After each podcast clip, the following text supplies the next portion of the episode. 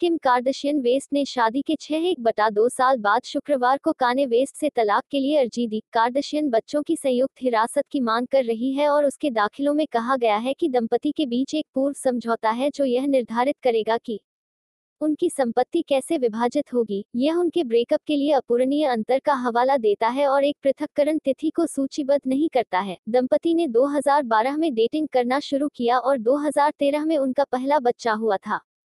Waste ने बाद में उस साल सैन फ्रांसिस्को जॉइंट्स के खाली वाटरफ्रंट बॉल पार्क में विशाल स्क्रीन पर काम किया और दोनों ने 24 मई 2014 को एक पुनर्जागरण किले में फ्लोरेंस, इटली में एक समारोह में शादी कर ली।